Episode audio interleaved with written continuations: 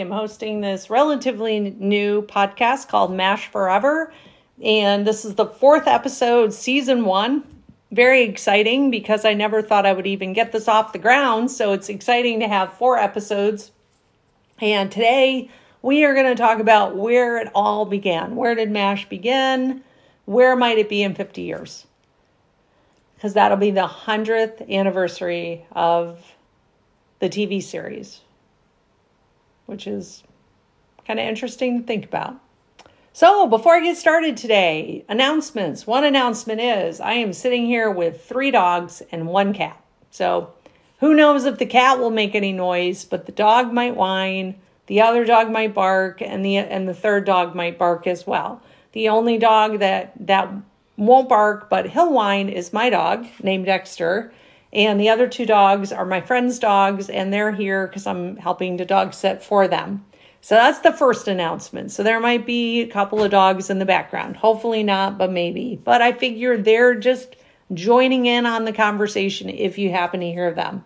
The second thing is in the information that I share, I really try to make it as accurate as possible. I really want to uphold the accuracy of the information about MASH, the integrity of the show. So if there's ever anything that I say that isn't accurate, questionable, whatever, please contact me. I'm happy to make any changes, edits in later podcasts. I'm happy to announce that I got it wrong. It's okay. I just want to make sure that the information that we're all putting out there for other MASH fans is as accurate as possible. Really, really, really important to me. And sometimes I'll even I'll hear something and I'll check check a fact with another published item. I will normally, if I have to double check facts, I will go back to my original MASH books that were published back in the early 80s uh, because then those were the officially published things. More recent things I'm a little more skeptical about depending on who wrote it, but but things published back in the day when I got it when the series was still running, I use those materials more religiously than I do some of the newer newer things. So again, if there's anything, please feel free to contact me. I'll put my email address in the show notes. Uh, feel free to to write me an email whatever, or contact me on Instagram at mash.forever. That's my Instagram account for MASH. And you can see me floating around there sharing some of my memorabilia, collection items, favorite episodes, uh, scenes from favorite episodes. So feel free to join me there. Uh, next thing I'm going to start doing are announcements of MASH related events. I, I thought that was a cool feature that I was going to add to the podcast moving forward. And the first thing is December 9th, the signpost will be on display at the Smithsonian in Washington, D.C. It's going to be part of another exhibit, and I'm going to try to get there. I don't know what the end date is. I know the beginning date is December 9th. I'm not sure if they have an end date for it, uh, but if you're anywhere on the East Coast, might be worth the drive. And then October 14th through the 16th, which is kind of coming up around the corner, there's the Motor City Comic Con in Michigan, and both Loretta Swit and Jamie Farr are going to be appearing there. And then they're going to be appearing November 4th through the 6th at the Rhode Island Comic Con in Providence, Rhode Island. Now, that one would be the one I would go to if I had a choice between those two. I would go to the November 4th through the 6th because you can sing happy birthday to Loretta Swit on November 4th. Wouldn't that be a neat thing to be able to do? Uh, my friend and I just did that for Jamie Farr on his birthday on July 1st, and that was that was just a neat thing to be able to do. So those are the three events that I know of that are coming up in the next few months. If you know of anything, want me to say anything about another event happening, feel free to contact me as well about that. I get a lot of my information from the MASH Matters podcast, along with Loretta's uh, Instagram and Facebook accounts. And I also get information from the MASH historian. I started following him earlier this year, and he's got a wealth of information and a MASH collection to die for.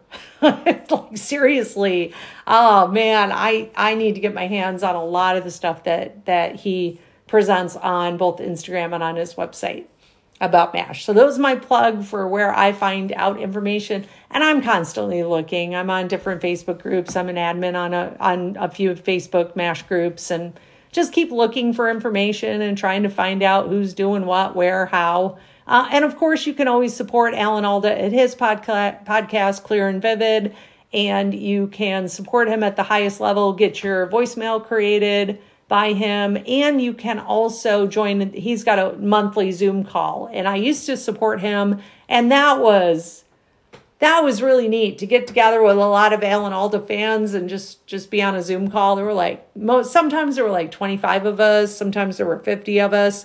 Uh, but that that's definitely an experience you want to give yourself at least support him for a few months and see meet him meet him over Zoom. Not quite meeting him in person, but hey, it's it's kind of a neat thing to be able to do. So those are all my current events with MASH. So let's talk about where did it all begin?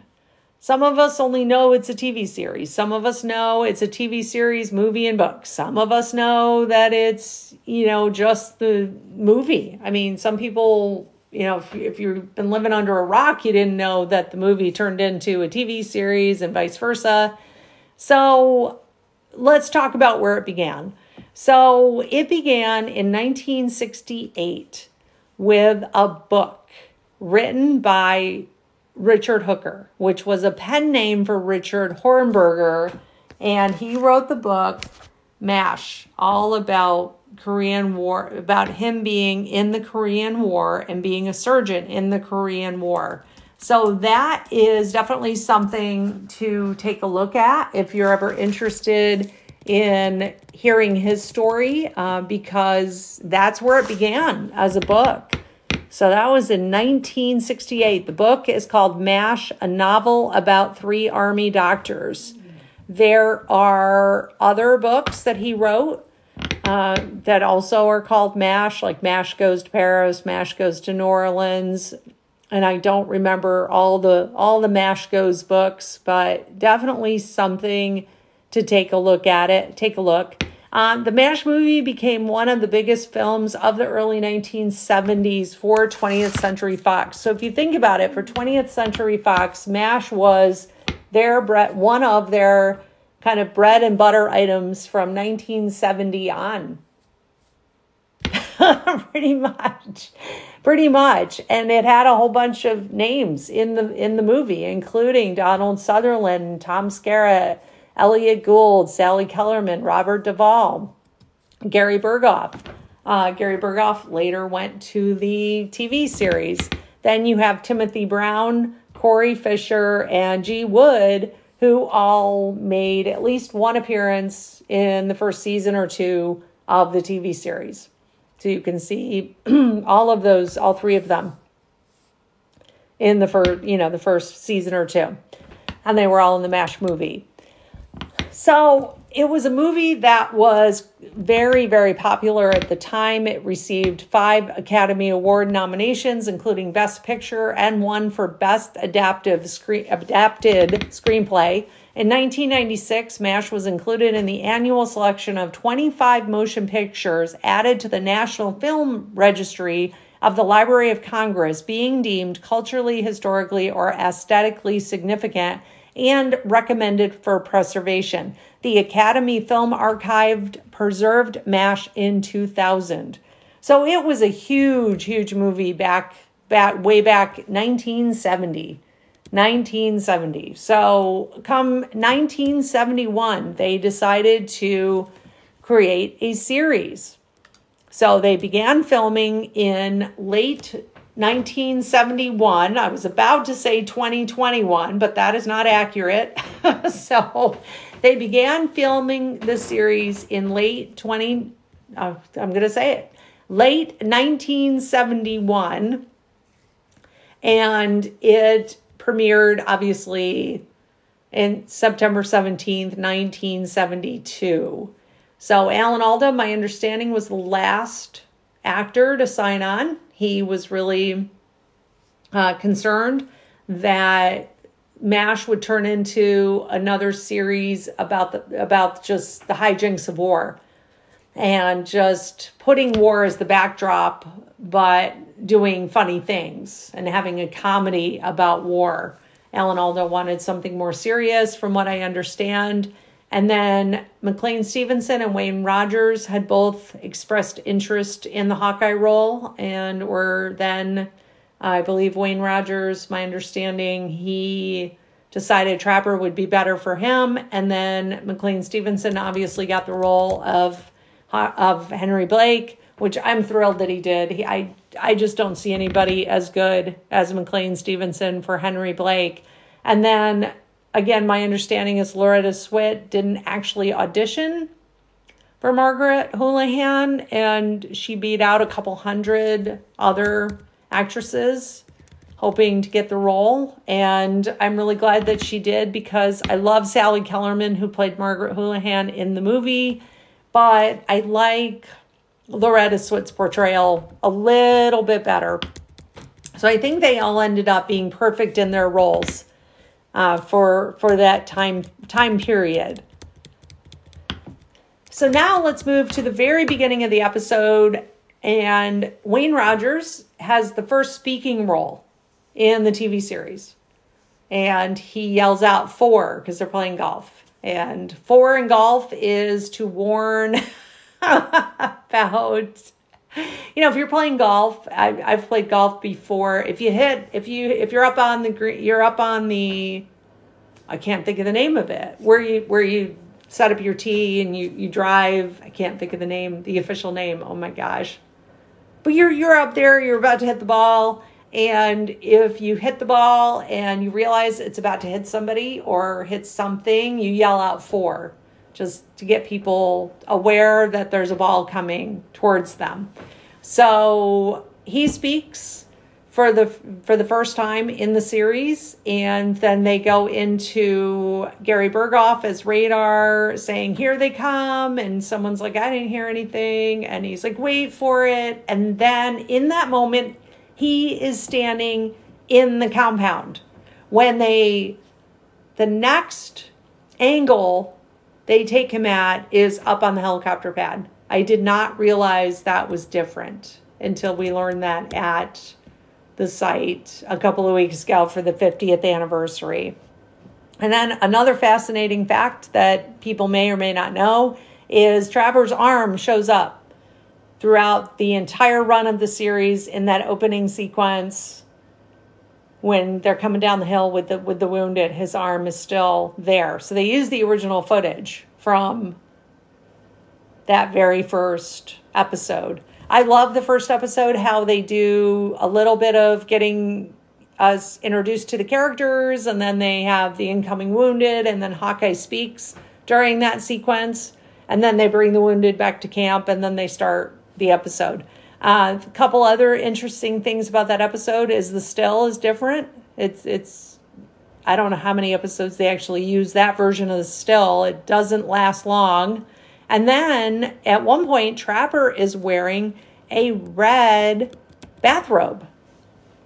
I don't think he's ever seen in a red one after the pilot episode but made me wonder at the time if it was kind of they all got bat, red bathrobes. um, and then it never dawned on me before I read this recently, but George Morgan, who played Father Mulcahy, he doesn't speak a word in the pilot. He doesn't say anything. Never hear him speak at all. Uh, so I, I found that really interesting to find out. So then the episode is based basically around Hawkeye and Trapper want to raise money for Ho-Jon to go back to the States and go to school. And so they decide they're going to raffle off a nurse. And Henry has to go to a medical conference. He's not going to be there. He says, No, you can't do that. They throw the party in his absence. So Henry and General Hammond come back to camp while the party is happening because Margaret calls General Hammond and asks him to come see what's happening. And Hawkeye and Trapper basically get in trouble. Wounded are called in. You know, they they get the call that wounded are coming. Uh, the general finds out what great surgeons Hawkeye and Trapper are and decides that he's not going to prosecute them at all. But you really get a sense of some of the characters in that first episode. You see Frank and Margaret are kind of army sticklers and they're going to follow all the rules and they're going to do everything that they need to do. Hawkeye and Trapper are very loose on the the interpretation of the rules. You've got Henry who I'm not sure we see McLean like yeah, we're not seeing his full humor yet. Like I feel like the Henry Blake of the first few episodes is a little stricter, a little you know, but then then as time goes on, we see Henry Blake is just funny, just just a funny, funny, funny character with what he says and what he does, and I just like how they really introduced all the characters. You've got Radar, you know, who was in the movie, so he played a similar character uh, coming into the series, and I just I just think the pilot was was very well done. I like the end of the episode two where they say the following people have been now assigned to MASH 4077 and they run down everybody uh, that is in the pilot that's of significance. Even even if you never see them again, they're they're listed there. So I always thought that that was a nice ending for the pilot episode, and I wish they would have kept some of that opening with Hawkeye yelling with the wounded, the, the opening song uh, throughout the series. Because I really feel like the opening for the pilot was more significant in some ways than than the rest of the openings throughout the series. And I know they changed the music and it it was different at times but I thought I really liked how they opened up the pilot episode. Uh, so, the last thing that I wanted to touch on is earlier pictures of the cast. You see a lot of Hawkeye, Margaret, and Tra- Trapper together.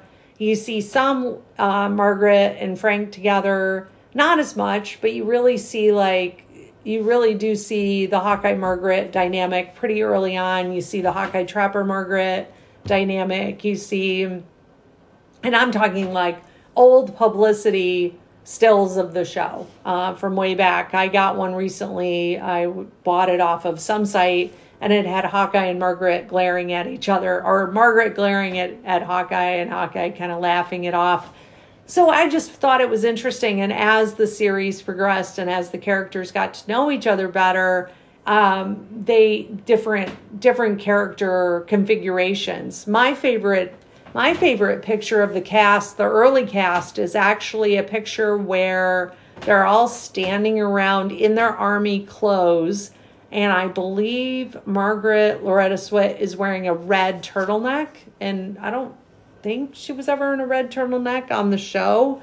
But I really like that picture because they're all standing there, they're all laughing, they're all they all look like they're having a good time. And I really appreciate that about the cast is no matter what year you look at in the show, they all seem like A, they're enjoying each other's company, and B, they really enjoy what they're producing and creating together. No matter what year you're looking at, the cast, uh, you can, I, I feel like that really comes through that they're not just coworkers they're people that like each other off screen and everything you read or everything I've read for the most part. I mean, everybody's got their bad days, good days, whatever.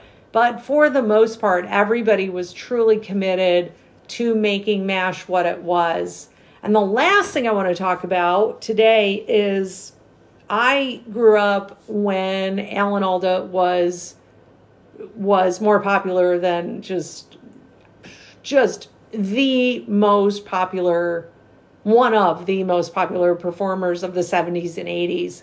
Everything he did turned to gold and everything. And I just look at how he started with MASH. Uh, he commuted back and forth to New Jersey every weekend while while MASH was being filmed. and he w- he really was dedicated and i am really grateful that he stayed throughout the show uh, are there aspects of hawkeye pierce that i think are challenging today? Yeah maybe. But i think you look at alan alda and the diverse the diverse diversity of the projects that he's worked on and what he's done and what he's done in his lifetime. And it's amazing to me that he just said yes to just yeah i'm gonna i'm gonna star on the show that may not go anywhere. And if you look at the ratings of the show in the first season it didn't go anywhere. And it got picked up because some higher up wanted the show to continue. Someone's wife i believe at cbs said i really like the show and we need to keep that on. We need to keep it on. And pretty amazing if you think about how life happens and how life life goes. We all wouldn't be talking about MASH today had that not had that not happened. So, where it all began with a book, a movie, a TV show that ran 11 years, that was based on a war that went for three, that was based on a movie, that was based on a book. And if you really think about that, pretty amazing. And if you figure we're in 2022, the next huge anniversary is the 60th coming up when? In 2032.